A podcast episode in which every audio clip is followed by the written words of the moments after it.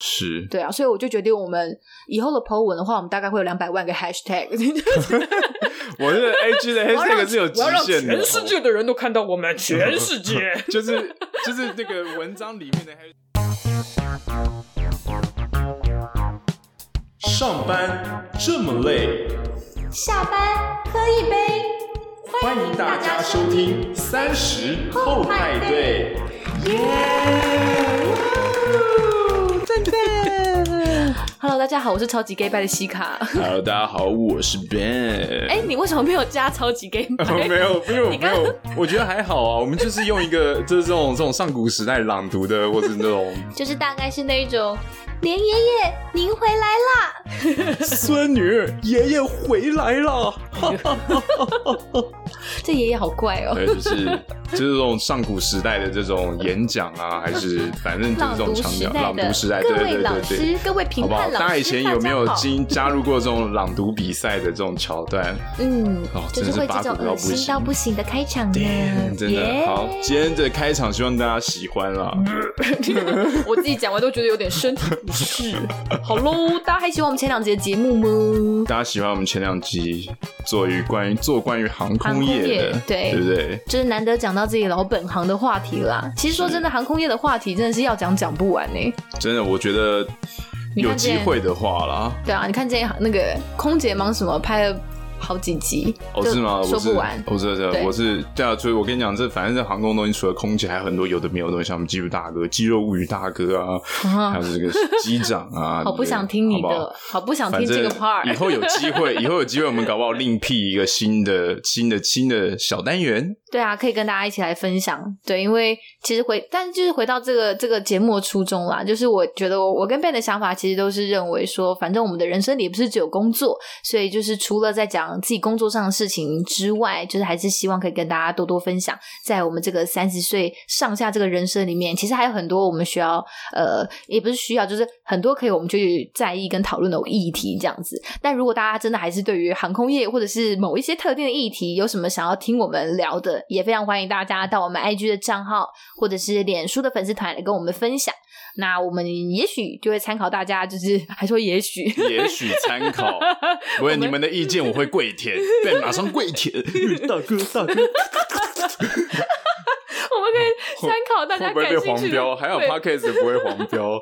我会自己在下面点儿童不宜。喂，我们就可以参考大家感兴趣的话题，也许可以就是多做一些大家喜欢听的单元这样子。所以非常欢迎大家一起到我们的粉丝团跟我们一起互动。那 IG 上的话，大家就搜寻数字的三十，然后英文的 After Party，然后脸书上就搜寻我们节目的名称就可以了。Yeah，thirty After Party。嗯，boom boom。然后也诚挚的邀请大家在这个收听的当下，帮我们定下订阅。就你的订阅真的是我们制作节目的最大动力，希望大家帮我们订阅起来。哦，对啊，上一集好多干爹干妈，让我们整个人粉丝人数暴增了一倍一倍啊，兄弟一倍啊！没错，我们我们不需要抖内，我们只需要你按订阅 这样子。我我大概就是从五十人涨到一百人，真的就一倍，感恩戴德，好不好？真的谢谢谢谢谢谢大家。对，是也是希望大家不要觉得说，因为我一直讲。说帮我们按订阅，按订阅，哎、欸，是不是想要靠流量变现当网红这样子？我必须说，大家不用担心，好不好？这件事情真的没有那么容易。对我们，我们我们不是百灵果，也不是骨癌，对好不好？也不是台通，两个胡闹 的，一直讲，一直把大家的有没有、欸、不小心把那些前辈拉进来，对对对，就是他们是我们非常敬仰的前辈，但我们知道我们自己几两重了，对，对我们知道我们没有办法这个、啊、这个这个，他们这个深度跟广度，好不好？嗯，很很惊人。那讲到流量变现，今天要来跟大家聊的就是社群媒体上的网红现象。对社群媒体上的网红现象，没错，我觉得我们今天可能要比较聚焦在，就是呃，我们自己是看他们是如何去经营这个平台，然后，诶、呃，IG 的网红现象是如何影响到我们自己，不管是线下的生活还是心情上的这些这这部分的分享这样子。那其实为什么今天就是要比较着重，像我刚刚讲，我是希望今天呃，因为。网红其实分很多种，但我今天比较想要着重在的是 IG 上这个部分。哦、oh,，ins Instagram Instagram 对，对，因为其实我觉得现在的网红或多或少，我觉得他们其实大部分都是跨平台在经营的。有一些人可能是从部落格写文章开始啊，或者是 YouTube 拍短片开始，嗯、对。但也有也有蛮多人可能是真的是从 IG 上红起来的，然后才一夜合作的。然后慢慢的往更多的平台去发展。是，对。但其实我觉得现在 IG 上真的有很多很多网红，因为其实我觉得在 IG 上你要好好的经营的话，其实都是蛮大有可为，因为它其实是个门槛相对来讲比较低的一个路径，可是它的粘着度相对来讲是蛮高的。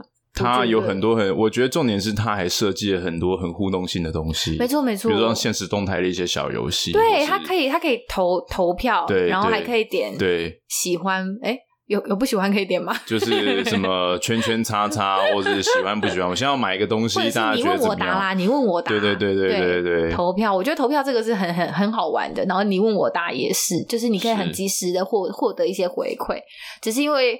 我们其实我之前也有想说要在我们的 IG 上这样玩，但我很怕就是都没有人回我，所以 我没有办法承受这就是这样，就是没有没有 feedback 的这个状态，我没有办法承受这个打击，所以所以我宁愿都不要做。很鸵鸟心态，想说呃，那算了好了，我觉得不会有人回我。我们可以先特发一篇文说，所以我就接下来 三十分钟之后，我们即将要玩一个 IG 小游戏，就像会有人会先告诉大家说我要什么什么时候直播是一样，因为如果你开了个直播，你这个都 say 好了，对，然后就没有人知道，然后进来的人就。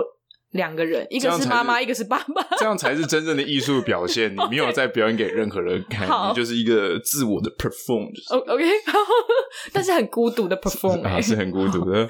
好，回到刚刚，因为我觉得其实 YouTube 跟部落格之间，你你要经营也是可以，可是我觉得相对来讲，好像稍微门槛就稍微高了一点，对不对？你现在你要你要你要拍影片，你要有好好的器材，你要好的拍摄跟收音器材，然后你还有灯光，对，很辛苦。其实你要计划剪片，其实你有的好的。呃，剧本你还要写脚本，没错没错。你要有些人，那那些人是真的会画分镜表，对你像我们，就是你每一个画面你要做什么事情，是要先预想出来的，不是说 OK 好，你 camera 一一一一打开，你就可以开始拍的。对啊，还有就是真正的运镜啊，字卡，像我们 podcast 也要做的话，我们前面也会。经过一些时间去做讨论，说我们要讲什么东西嘛？那如果今天是影片的话，其实它付出的时间成本是更高的，更高的，没错没错。因为你你拍摄之外，你你你会拍，不见得你会剪辑，那你你会剪，又不见得剪得好看。是，其实这些东西都是。需要高技术性的。那再来就是 YouTube 或是这些平台演演进到现在，嗯，其实大家的制作片的功力越来越强了，所以观众观众的胃口越养越大。没错，你看那种以前二零零六年、零八年的那种影片，现在拿出来是不能看的，就觉得很粗糙。以前大家就我要漂亮，我要绚丽的转场跟可爱的字卡。对啊，对啊，对啊，现在一定都要这样，然后音效要加到爆，这样子，哪像我们这样子随便尬聊，然后就直接上传这样子。我们这种就是最 pure 的这种表演，是 pure 的表演。OK OK，对，你真的很容易，就是你真的对自己都很有自信哎。你一定要，你一定要，你一定要先把这种自我膨胀起来。对，就是，所以我觉得其实这要当 YouTube 真的是一件很难的事情。然后部落格也是，我觉得写部落格文章，其实我觉得，呃，我觉得部落格文章。它它当然它就不是影音的呈现，它当然比较少影音呈现的性质，大部分就是照片，然后你一些评述这样子。没错，对。但是我觉得你要它要在达成用户的粘着度上，我觉得就稍微可能比较难，因为我自己在使用，为什么什么时候人人在什么时候会想要用部落格文章？我自己是觉得大概就是我今天要去出国旅游找美食，对，或者是我今天出门说，哎、欸，好，我们今天约个中正区的呃那个呃早午餐餐厅好了，这个时候我才会打。中正区找午餐，对对对，大家才会这样找嘛。Okay, 你不太会没事晚上夜深人静的时候打开手机，说我突然好想要看嗯早午餐，然后中山区的这个这个这个这个实际哦，你不会，但是你可能就会随手打开 IG，随便划个两下。就开始看，对，还有一种，如果说你懂得 IG 使用的话，你还甚至可以用 IG 的 Hashtag 去寻找。哦，对对对，我有朋友他是用 Hashtag 来找的，这个我也觉得，干哦，对，IG 可以这样用，反着找回去嘛，因为你喜欢看的是相关的东西的话，对对对，所以他直接用 Hashtag 的搜寻去找，我就觉得，嗯，这这个很聪明。这也就是我们观者的主动性的展现的一部分，你可以主动去搜寻你想要的内容，对，然后如果那个人的关键字就是他的 Hashtag 下的对的话，你就可以让你找到他。是，对啊，所以我就决定，我们以后的 po 文的话，我们大概会有两百万个 hashtag。我这个 IG 的 hashtag 是有极限的，全世界的人都看到我们，全世界。就是就是那个文章里面的 hashtag 数量用完了之后，然后一直下面不断有留言，一直自己留言各种 hashtag，把全国就是把全世界每个国家都对 hashtag 进来这样子。我不管这样子，干就是你这样跟那种中国那种恶意的置入性行销的那种那种广告有什么两样？没关系，他们他们 这好不好？还是有我们值得学、值得我们学习的部分啊。OK 啊，战狼式行销，战狼了啦。所以我想要说的其实是，其实就是说，我觉得大家使用 IG 的时间占据我们的生活，其实其实有时候会比 YouTube 或者是部落格的文章还要还要还要来得多的。所以我自己在 IG 上的时间是比较长，可是渐渐的我就有发现，就是哎。诶有时候我自己在刷 IG 的过程当中呢，我觉得我好像有时候会突然心情比较低落，uh-huh. 不是不是说什么看到有人就是发生了不好的事情才心情低落，是，是明明我在看一些好像会平常会令我快乐、欢愉、兴奋的一些一些内容的时候，我突然会觉得啊，好像觉得。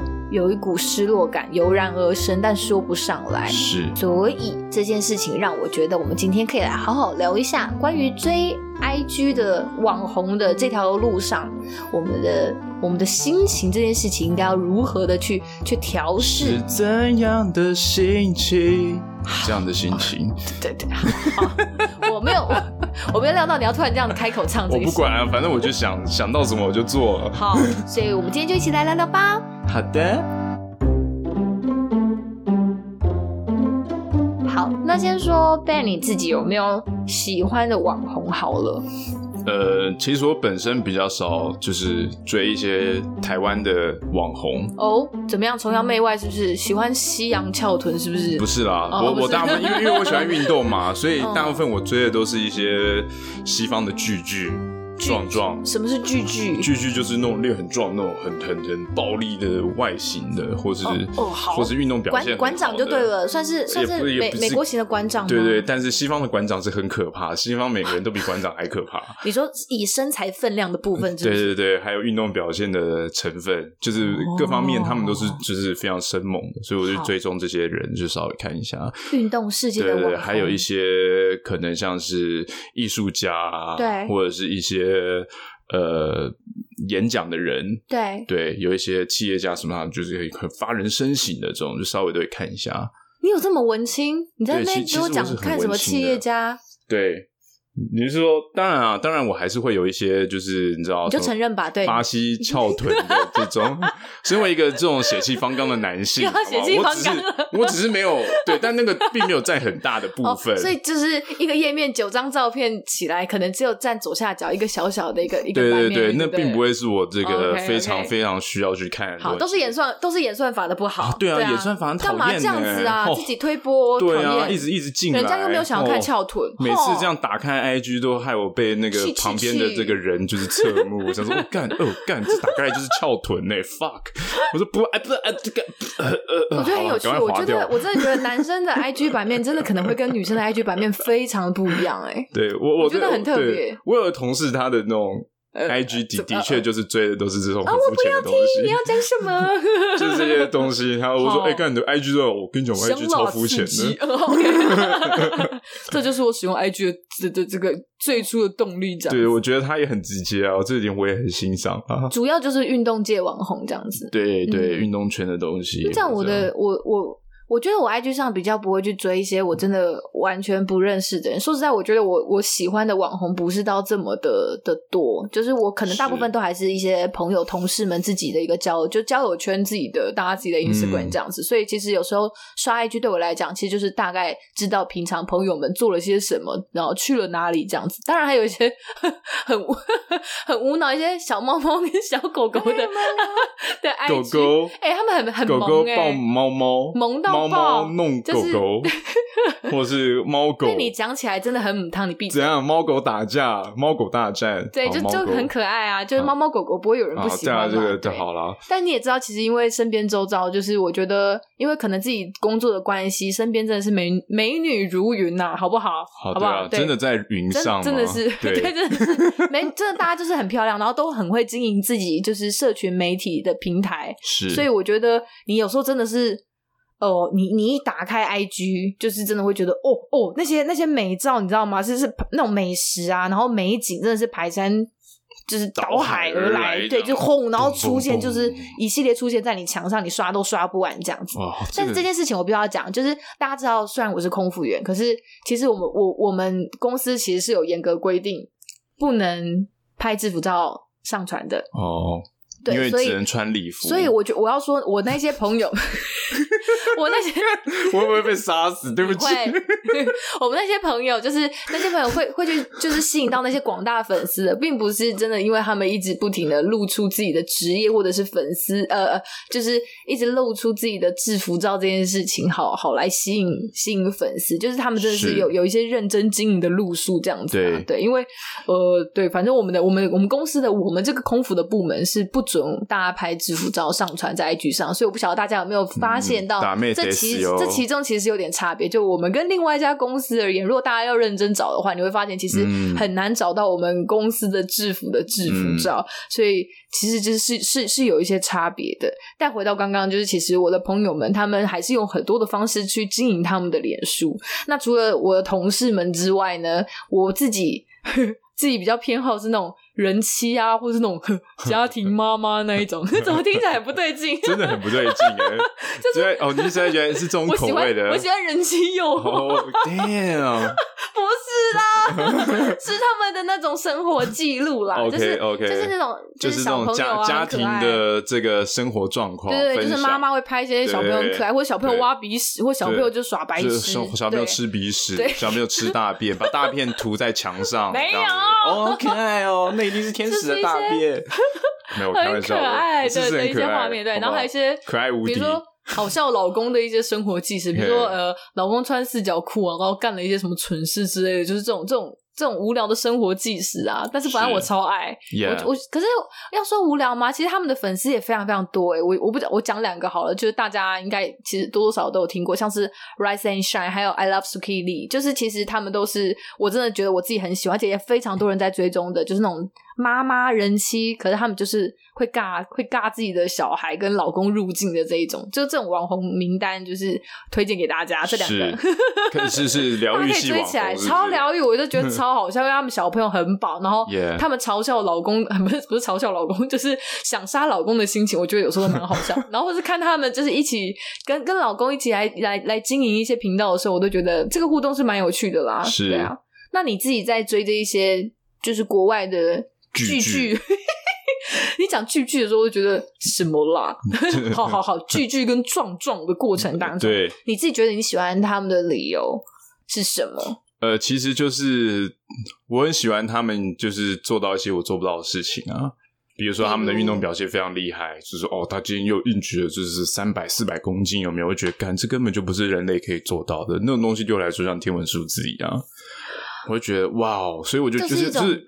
一种像就是一个偶像，就偶像崇拜一种心情，就是感觉他真的很屌哎、欸，就是就是他们的作为让我尊敬啊，但重点是我达不到他们的程度啊。就是你会去，你你会看着这个数字数、啊、字，你是去去设想说他们到底平常要多认真在锻炼自己才有办法，对，或者是说那个重量到底拿起来是什么感觉？因为我一辈子可能不会碰到这样的数字的重量，我会觉得哇，但这对我来说就是一件很惊人的事情啊。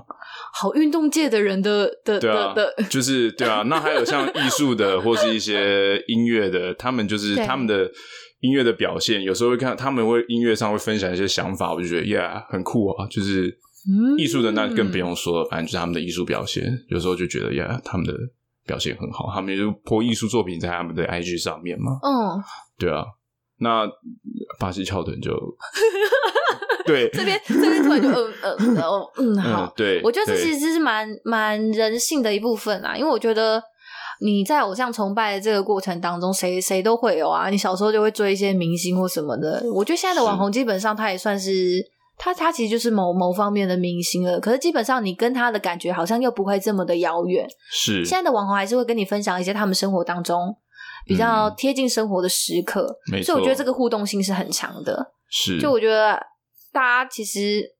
在，可是我就是觉得说，这个偶像崇拜的过程当中，大家可以检视一下自己在就是刷 IG 的过程的时候的一些心情的变化吧。这什么叫心情的变化？就我刚刚一开始有讲的时候，我觉得我自己在刷 IG 的时候，有时候会觉得啊，好像突然有一种。低落感，对，就是因为我会觉得说，有可能是我自己心态不正确，可是我就会发现这件事情，我会觉得说啊，不可以一直拿自己跟别人比较。就像你，你，我不晓得你怎么调试，就是为什么那些人可以，就是硬举三百公斤、四百公斤，啊啊、呃，我觉得那个比较会产生的。不会是你这么这么极端崇拜的偶像的跟对象，oh, 不会，因为他距离你很遥远，就是你不会幻，真的你不会真的幻想自己一定要达到四百。但真正的比较会产生的，反而是跟你比较近的，比如说是我的同才、嗯嗯嗯、我的伙伴、我的同事，同一间同一间健身房的朋友，对，说哎干，他今天又突破了啊，完蛋了，我就是我练这么辛苦，我这个方面还没有，我就觉得。干我好烂哦，或怎么样，就会就是开始有有一些不好的，对，啊。但，但这又但这方面又在于说，这是一种人类的天然的人性。没错，就是会你会不小心就跳入这个所谓的比较的那种陷阱里面去。对啊，对啊。就像我天天我看到那些漂亮的同事朋友们，我也自己也会觉得说啊，好好，为什么人家穿比基尼都没有色素沉淀？为什么为什么他们的小腹这么平啊？然后就低头一看，想说看他杀小啊，我都我都自带游泳圈的。去海边都呃没关系，大哥那个那个 游泳圈先不用了，对，哦、救跟救生员说没关系，等下等下可以不用注意我，我我自己扶得起来。或是救生背心 一定要穿，因为可以遮住游泳圈，对不对？对，就是我就是会觉得说哦，好好，为什么大家身材都这么好，然后这么漂亮，然后天天都可以去一些漂亮的地方拍好漂亮的照片，就会觉得说哈。自己手机里面照片都挤不散啊，根本就没有一张可以发的 这样子。就是有时候你滑着滑着，就莫名其妙的突然有一些这种嗯，嗯比较低落的这种这种的心情的时候，我就觉得啊好难过。而且我听过很久以前有一位同事，他离职之后，是他去一个直播平台，嗯，我就不方便说哪个平台，但是因为那个时候有另外一个同事，他也是离职之后去了那个直播平台，哦、然后。有互相直播，就是对，有听说那个时候，因为 A A A 同事他直播流量一直没有办法超过那个 B 同事，然后以及就是这这个对于直播流量的这个关这个浏览数的这个这个已经严重到他出现了很严重的焦虑，然后严重到影响到他的日常生活。哦，那然后我那个时候就听到这件这个消息的时候，我觉得非常的对我非常的惊讶，哎，就是。不管是直播主还是网红，好了，其实他们心中有一些要背负的压力，其实是很很大的。所以，其实不要不要说是我们好了，其实他们自己也会就是跌落这个比较的这个这个陷阱，这个这个心理状态里面。就是你总是看别人拥有的，对眼光目光放在你缺失的部分的时候，有时候你就会忘记了自己的好。我觉得其实是蛮危险的一件事情。这个空虚感袭来的时候，我觉得很容易让你。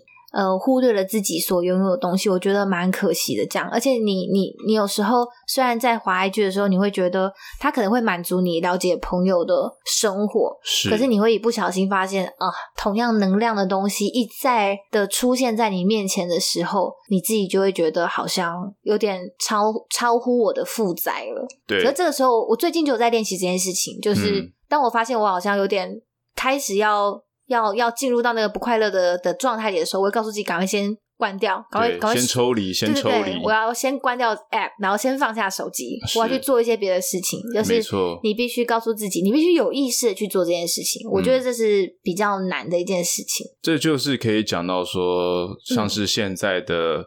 网络世界这么发达，对，有没有很多人就会在这方面可能除了除了像你刚刚讲的造成一些忧郁，对，那当然也会有些人会造成迷失，就像网红，他们很容易会有忧郁症，没错，或是很多不是有很多的 YouTuber 或者是一些网红，他们说，哎，我们因为拍片或长时间的受到关注，所以他们得到了忧郁症。我觉得是因为他们把快乐跟成就感寄托在别人身上。我常常在想这件事情是。你要如何让自己快乐，是你必须要有能力给予自己快乐。是，但如果你今天把你的你的快乐跟成就感是建筑在你的你的观众的回馈，呃，对对对，或者是你你这个直播的时候流量有多大啊，或者什么订阅数有多大的时候，你很容易会患得患失。所以这就是说，我说的就是一个外显的我跟内在的我的差别。对，就是你外显的我，就是你在网络上的你自己嘛。就比如说我这种光光鲜亮丽的这个外表之下，对。但是因为你所作所为，第一个你可能开始追求订阅的数量，嗯，所以你可能就是你要活得非常的漂亮，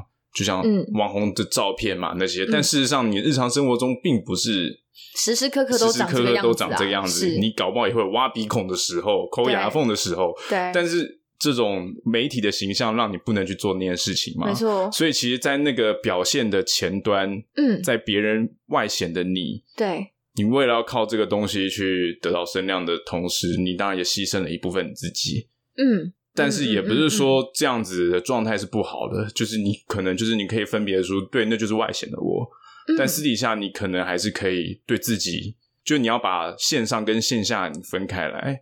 嗯，就例如我讲，就是我再换个例子，就像是线上游戏好了，对，就像网红经营他们的账号，是。我 YouTube 账号什么的，嗯，那就对他们来说，就像是一个喜欢打电动的阿宅沉迷线上游戏的道理是一样的。嗯，对，因为可能这个线上游戏可以带给他们一些现实生活中的得不到的、得不到的成就感、就感快乐，所以他们就很沉迷在这个线上游戏之中。嗯，对，那这个线上游戏的回馈。久了，他们就会很多。我们听到很多社会新闻说，他们有时候不知道怎么在社会上跟人家，就反而回归不到对对现实生活当中。对，他们很难从这个虚拟世界抽离。那其实网红的走火入魔的状态，也就是像是这个样子的，就是嗯，对。这件事情就让我想到那个呃是。Inception 吗？还是嗯，就是它里面是有一幕，他好像到到某个地方去找一个很会调剂，有点类似类似催眠，对，类似催眠药之类的那个那个那个场景。嗯，他走进那个暗暗的那个房间的时候，你有印象？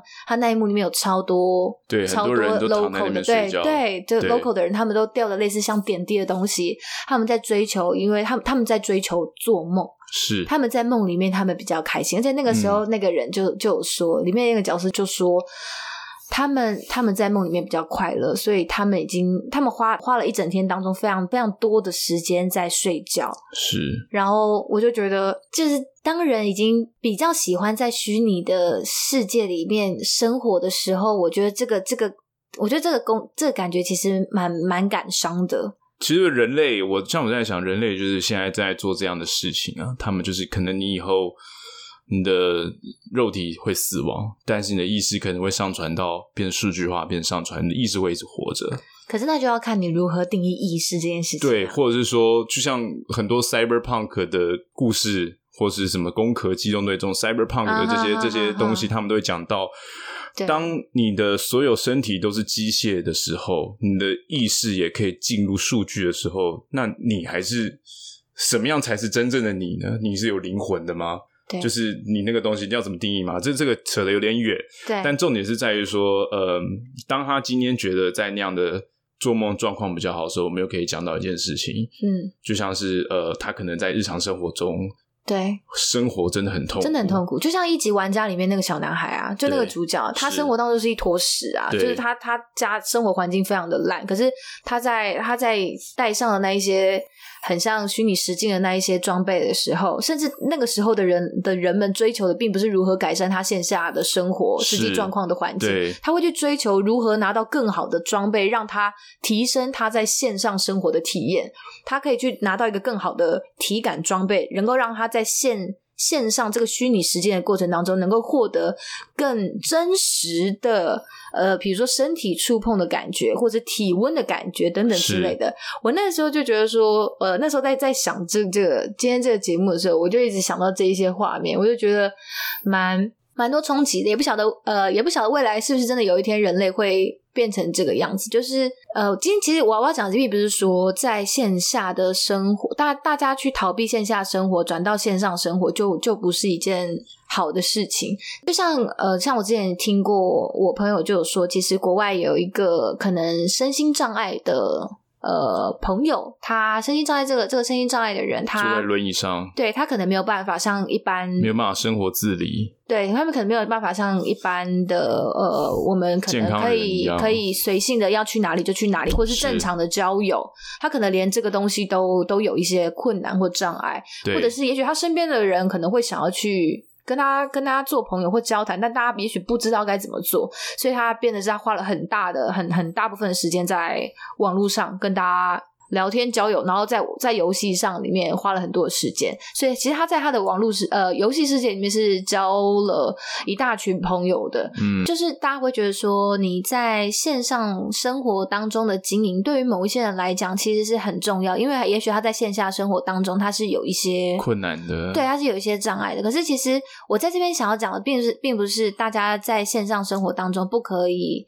我并不是要去诋毁在大家在线上生活中去去投注时间或心力，嗯，只是我觉得大家要去思考的是，是不是我们应该要去检视的是，为什么线下生活的世界会让有一些人没有办法在线下世界好好的生活，得到温暖，对，迫使他们必须只能呃待在一个他们相对来讲嗯、呃、展现自己，或者是跟这个世界相处或者产生连接的时候比较不费力。的的的这样的一个这个平台，对，就是这样的一个状态发生。就是我觉得大家比较比较要去想的是这件事情本身来讲，其实是我们今天想要跟大家分享的，就是有一些、呃、并不是说线上就怎么样，或者是沉迷线上游戏是什么？为什可是为什么会说沉迷两个字？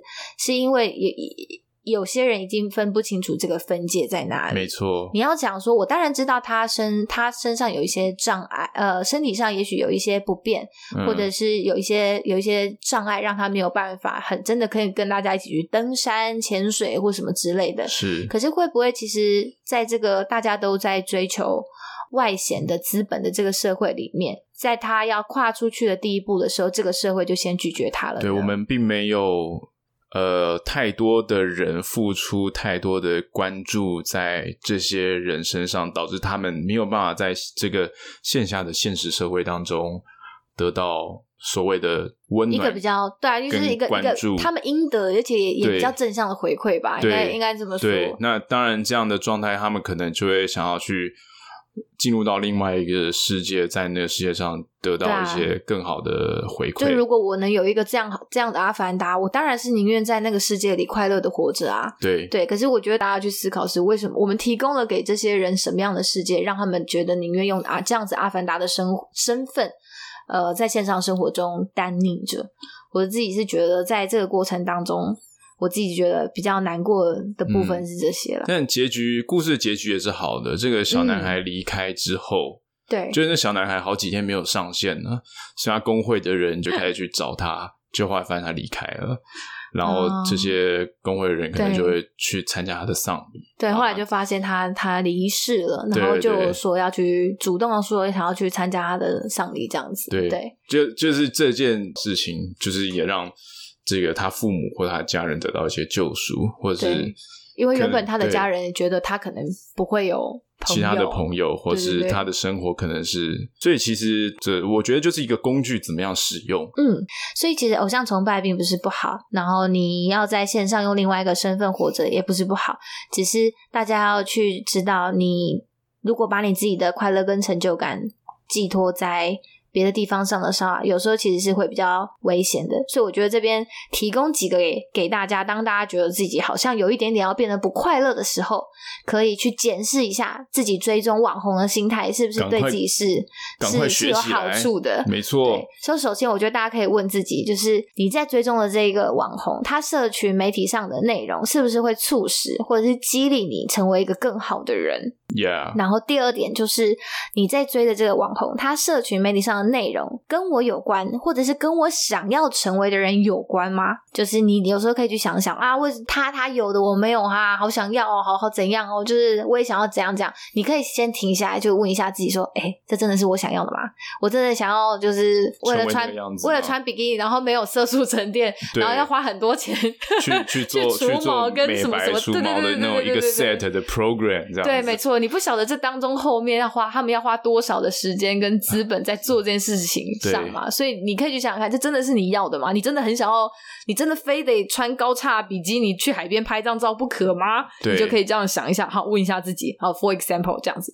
然后第三个问题就是，这个人能不能成为我的动力？就是我往前走或者往更好的方向前进的这个动力。嗯，我觉得大家有时候。这其实这件事情，这三个问句也是我现在常常会回过头来问自己的，就是嗯，如果今天发现自己觉得在这个这个。偶尔迷失的时候，或是因为别人的生活而自卑的时候，我觉得这难免啦。但是我觉得大家可以回过头来来来检视一下自己现在是不是可能心灵上有一些状态不是好的时候，或者是你，除非你真的是个心灵状态是个非常饱满、非常健康的一个状态的人，但大部分的人我们都不是啊。所以其实我觉得就是要时时提醒自己，你因为花多花一点心思来来陪伴。对自己真正重要的的人事物上，我觉得会比较好。这就讲到，就像偶像崇拜的极致是宗教信仰，嗯，所以其实呃，一个好的，其实偶像崇拜不是一件坏事，它它是有个好的面向的，它是一个算是自我实现的一个需求。对，就像就像宗教信仰这种东西，其实你是在往一个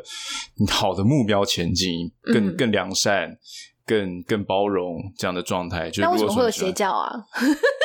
哦，你要问这个问题，为什么会有邪教？因为邪教利用人性的弱点。OK，他们也觉得他们在往好的地方而去，就对了。就是他们可以用包装的方式，他们觉得殴打对方也可以让让这个人变好。哦，但是但是你要怎么定义殴打辩方不会让对方变好呢？哦，你不可以这样子，他都他都已经把别人打到半残了，哦，那不行，那不行，那不行，因为因为你要讲的话，就讲到很多中世纪的宗教其实是有自残跟殴打的。状态啊，肉身的苦痛去、哦、去、嗯、去赎罪，或者殉道，或是求道的过程，是是是，只是那个东西要拿捏啦。对、啊，但因为我们这个现代的社会啦，我们还是尽量走一个良善的没错状态，好不好？我们就是我们的宗教信仰，尽量是往好的方面。对，但是我觉得这件事情就大家也不要去太太神化你在崇拜的对象。虽然我觉得大家对网红可能不至于到神话这个部分啊，是，但是大家必须理解，他们其实是。跟我们一样活在现实中的人，对啊，对就像大家，大家像我最近就常常听到说，哎、欸，我朋友会说，我之我之前喜欢的一个网红，就他开始接夜配了，Yeah，然后他就觉得说，吼，接夜配、欸，哎，我那我不要追他了，他就生气了。然后我那时候想说，哎、欸，因为他追那个网红追很久、欸，哎，是，我就直接那个说那个网红谁，他就是宅女小红，但他就说宅女小红开始接夜配之后，他就他就不喜欢。然后我那时候就觉得说，叶配文真的是一个双面刃，就是。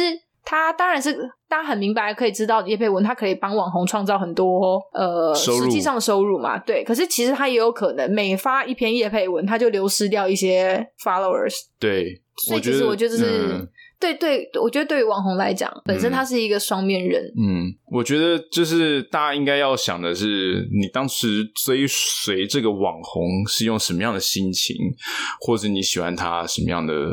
可是那个朋友他就是跟我说啊，我当初就是喜欢他直言不讳这个这个态度啊。那他今天你知道拿人拿人手软，我今天如果他今天这个东西就是干他妈爆难用，然后他就因为拿人家的钱就只能跪舔，对，就说哦这个这个防晒乳就很棒棒啊，那大家要去买起来哦，我会用我的折扣码哦，是不是？就是他就会觉得说，那他可能就不会说实话啦。是，所以有些人会觉得说，那那我就不追了这样子。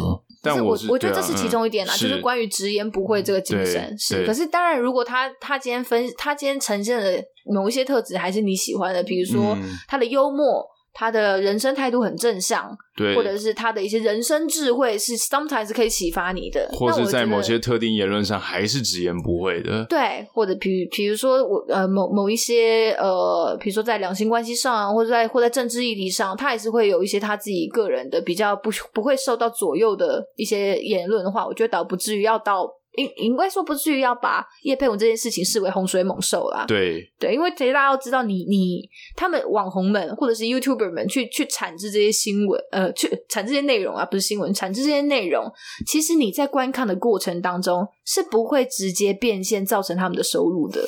我觉得大家不要有这么天真的想法，就是觉得说，反正我看他们就有钱赚，并不是在他们要真的能够把网络上的流量变现之前，其实这条路。还蛮难走的，因为我自己也有蛮多真的在当 YouTuber 的朋友，很穷啊，很可怜，一开始都很惨啊，很穷。对，因为一开始你在累积粉丝跟网络声量的时候，你真的要花很多的时间，没错，去拍片，去思考要什么样的内容才能够抓住观众的眼光。嗯，所以其实他们要花很多的时间成本跟金钱成本。你想，他们真的能够随随便便走进一间美美的咖啡厅，然后咖啡厅就要请他们吃蛋糕跟咖啡吗？没有这回事啊，啊他们也都是要自己去点餐啊，然后自己去打理那一些服装衣着的、啊。对，对，在他们真正开始接业配之前，拿一个皮箱进去穿衣服这样子。你不要，你不要。对，之之前有发生过一些网红的，对网红的一些，然后拍照拍超久，拍了半个小时，菜都凉了。对，嗯，我有听过，真的有有网红同事说，真正他开始不卸，就是卸下了这个网红的生活之后，他那个时候说了一句话，他就说啊，好久没有吃到热的餐了哦。我那时候都觉得什么啊？对啊，你看他们之前就是为了要拍一张美丽的照片，就是、啊、我就是相较来讲，这是有牺牲的。是，所以大家就是大家也不要去觉得说哦，他们不可以这个样子啊，因为。说实在，他们也是要过生活的人嘛。所以这就是为什么有这种 Patreon 平台嘛？因为就像可能有的 YouTuber，、啊、他们可能订阅数不到十万、嗯，他们不会用订，他们没办法用订阅数量接业配，或是观看次数没办法分给他们钱的时候，嗯，他们但他们还是很认真在产出内容，是，所以他可能已经累积了一定的追踪者，比如说五万，对，六万，嗯，但是又还没达到十万的门槛，嗯，所以。相对来说配创这个平台就是可以让就是这些比较小众，然后认真做做呃内容的。小众的创作者可以让他们经由他们的粉丝去捐献他们，就变成是粉丝打赏的一个，对，它是一个粉丝打赏平台的概念就对，对对，因为 YouTube 没有这种粉丝打赏的机制啊，对对对，除非说你直播，所以他创了一个这样子的平台，就是它是一个平台，可以让你们就是去上面，嗯、所以很多人就是什么捐捐一杯咖啡的钱啊，嗯、或怎么样，请我喝杯咖啡，这样子，对对对对对，懂，让他们可以好好的，我不一定，就等于说我喜欢的创作者，他可以不一定真的要去接业配，嗯、他可以他的他他还是可以一个在一个比较 pure 的的的状。态当中去去去产出它的内容，产出它的内容。但事实上也是这样子啊。嗯、有些我像我有一些蛮喜欢的 YouTuber，然后就是做一些历史频道的节目，但是做一做就是说实在这种东西很硬。嗯，也不是说每个人都会喜欢看历史频道这种东西。对，但是他就是用 Patreon 的方式，现在还是很认真的在做。嗯，就是内容产出都是蛮好，都是有质量的内容。嗯、然后。但是订阅数就是，当然是没有像其他那些很厉害的人一样，什么五万、十万、十十几万啊、二十万这样，他可能就是很慢的在增加，就是慢慢累积。对对对。其实我那时候，因为我是在那个一个一个平台上面有看到，本身写那个那篇评这个文章的，他就是国外的一个网红，他的平台有三十四万人在追踪哦。哇哦！但是他那个时候说，他每一天大概还要兼三份工，因为在产制这个。三十四万人观赏的这个流量平台的过程当中，没有办法让他好好的做一份正职工作，所以他只能去兼三份打工。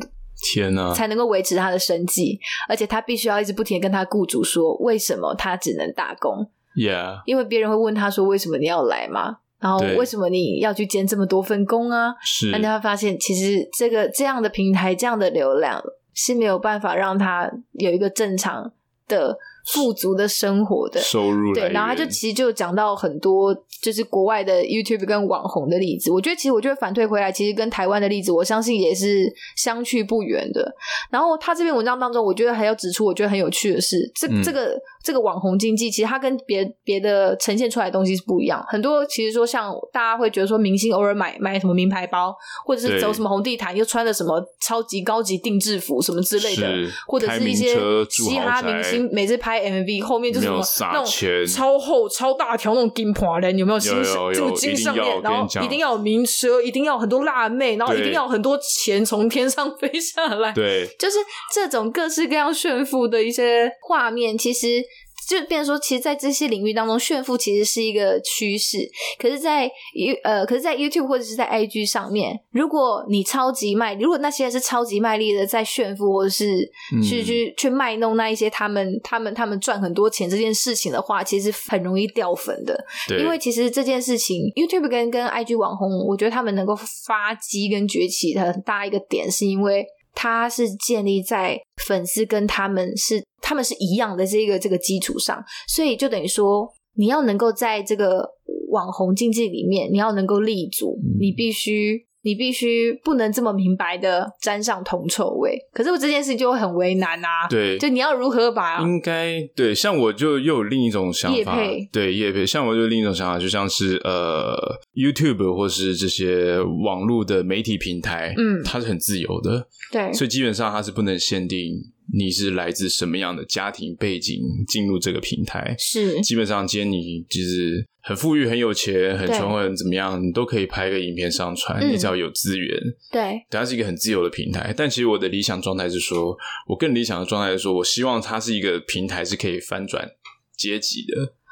哦，就是他今天可以，内心真的是一个很乌托邦思想的对，他是一个，就是他今天可能是一个 很呃出身比较贫困的人，大家可以借由这网络平台，把他自己的人气，或是得到很多订阅。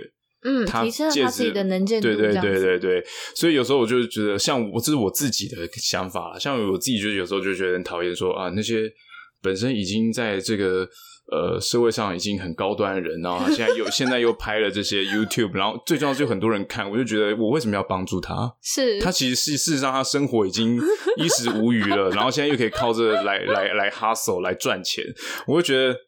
为什么我要再去帮助这样的人，给他更多的订阅跟观看？让我想到最近，我就会觉得很，我这这点会让我觉得很生气。这是我自己啊，嗯、但我没有要抵制大家，就是去观看什么，这是我自己的想法。我就是觉得说，对啊，我不要去看这些人，我应该要看更多的就是小众的、小众的好的质量产出的，嗯、或者是自己有兴趣的话题的，而不是说一直去看这些，就是明明已经是一个。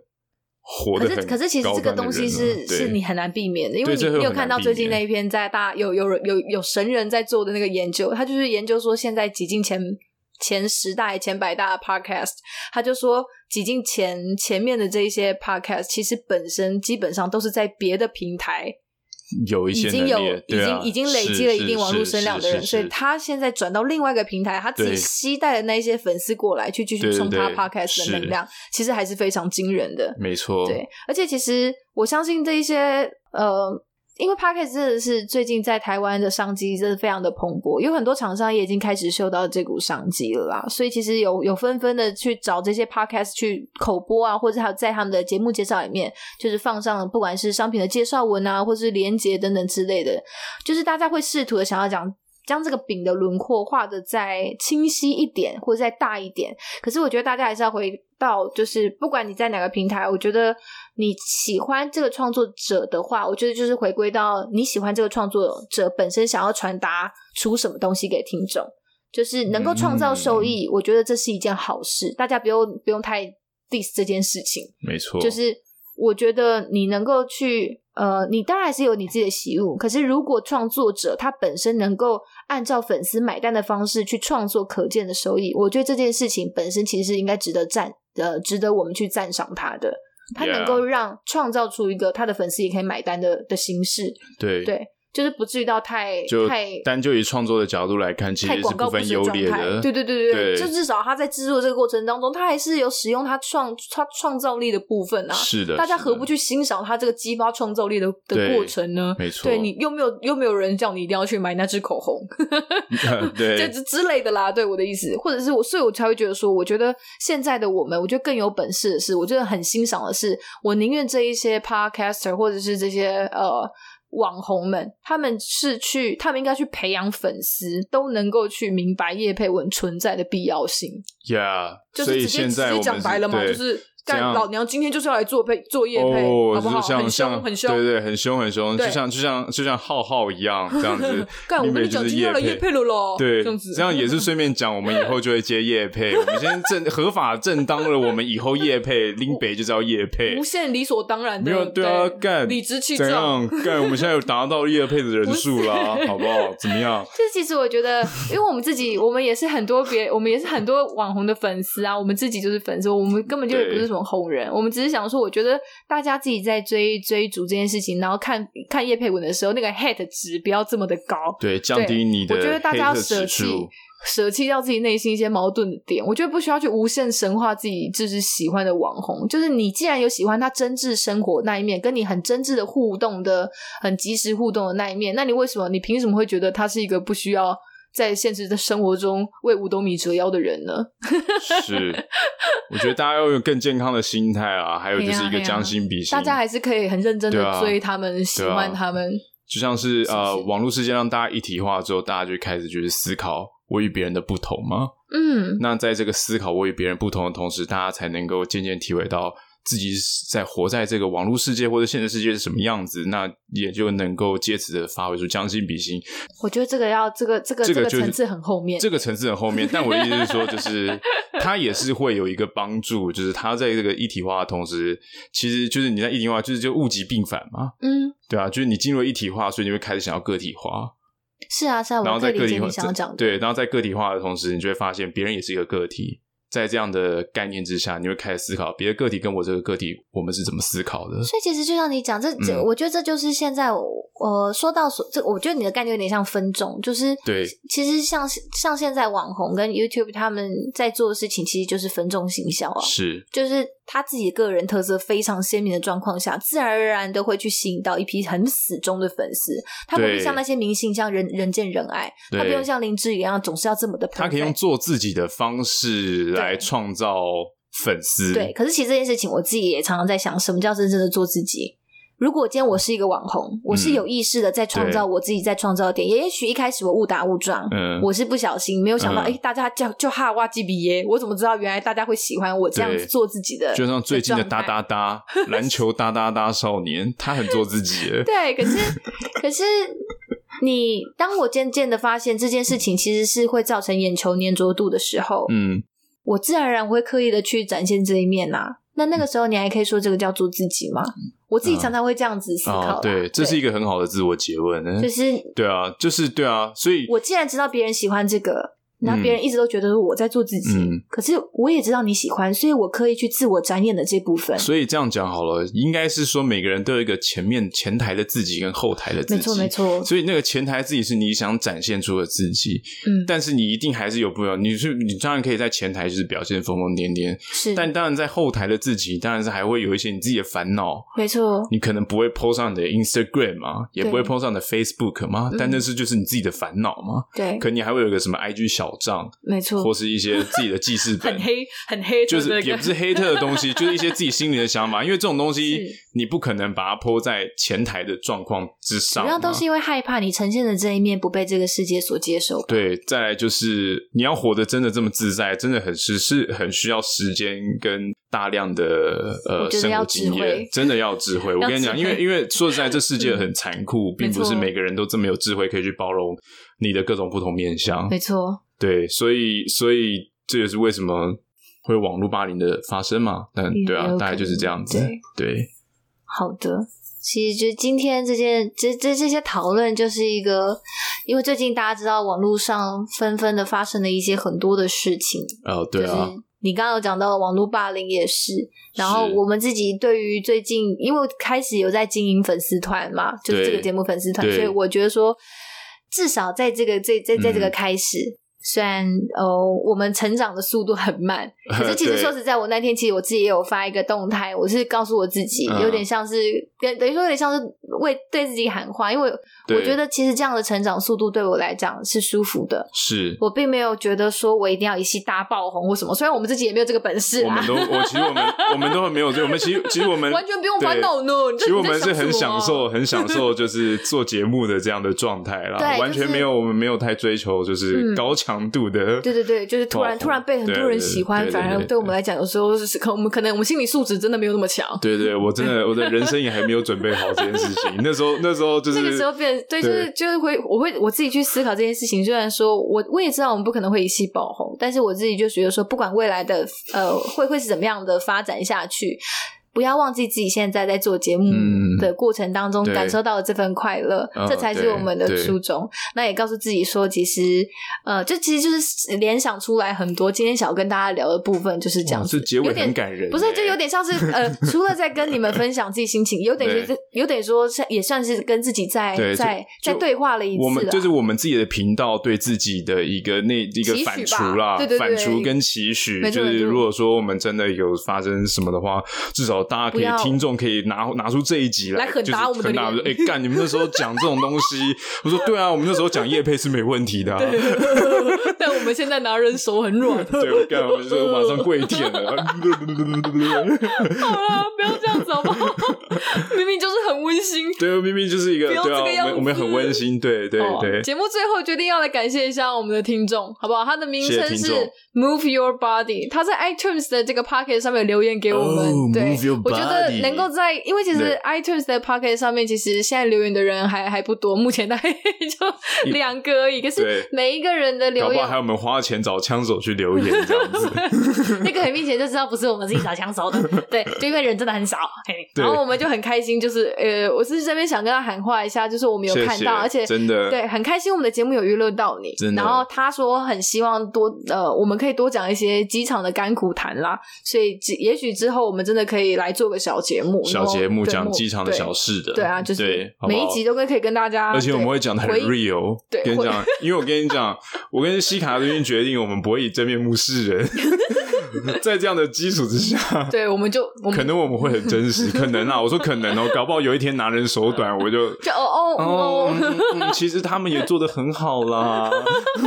今天就是要来回应一下这个这个这个听众的点播，所以对，就希望未来有一天，如果大家真的很喜欢呃这方面的小故事的话，也许我们真的会来做。那希望如果有更多这样同样有这样想法的听众，也真的可以到 IG 或者是我们的脸书粉丝团上告诉我们，这样会让我们比较真的会觉得说，哎，有一些呃参考的，对啊，你就直接 message 丢进来，不要怕，对，我就想听你们讲，直接 message 就是射到我脸上这样子。啊，你说什么？哦？谢谢谢谢，感恩感恩，我还会谢谢你哦。直接是不是？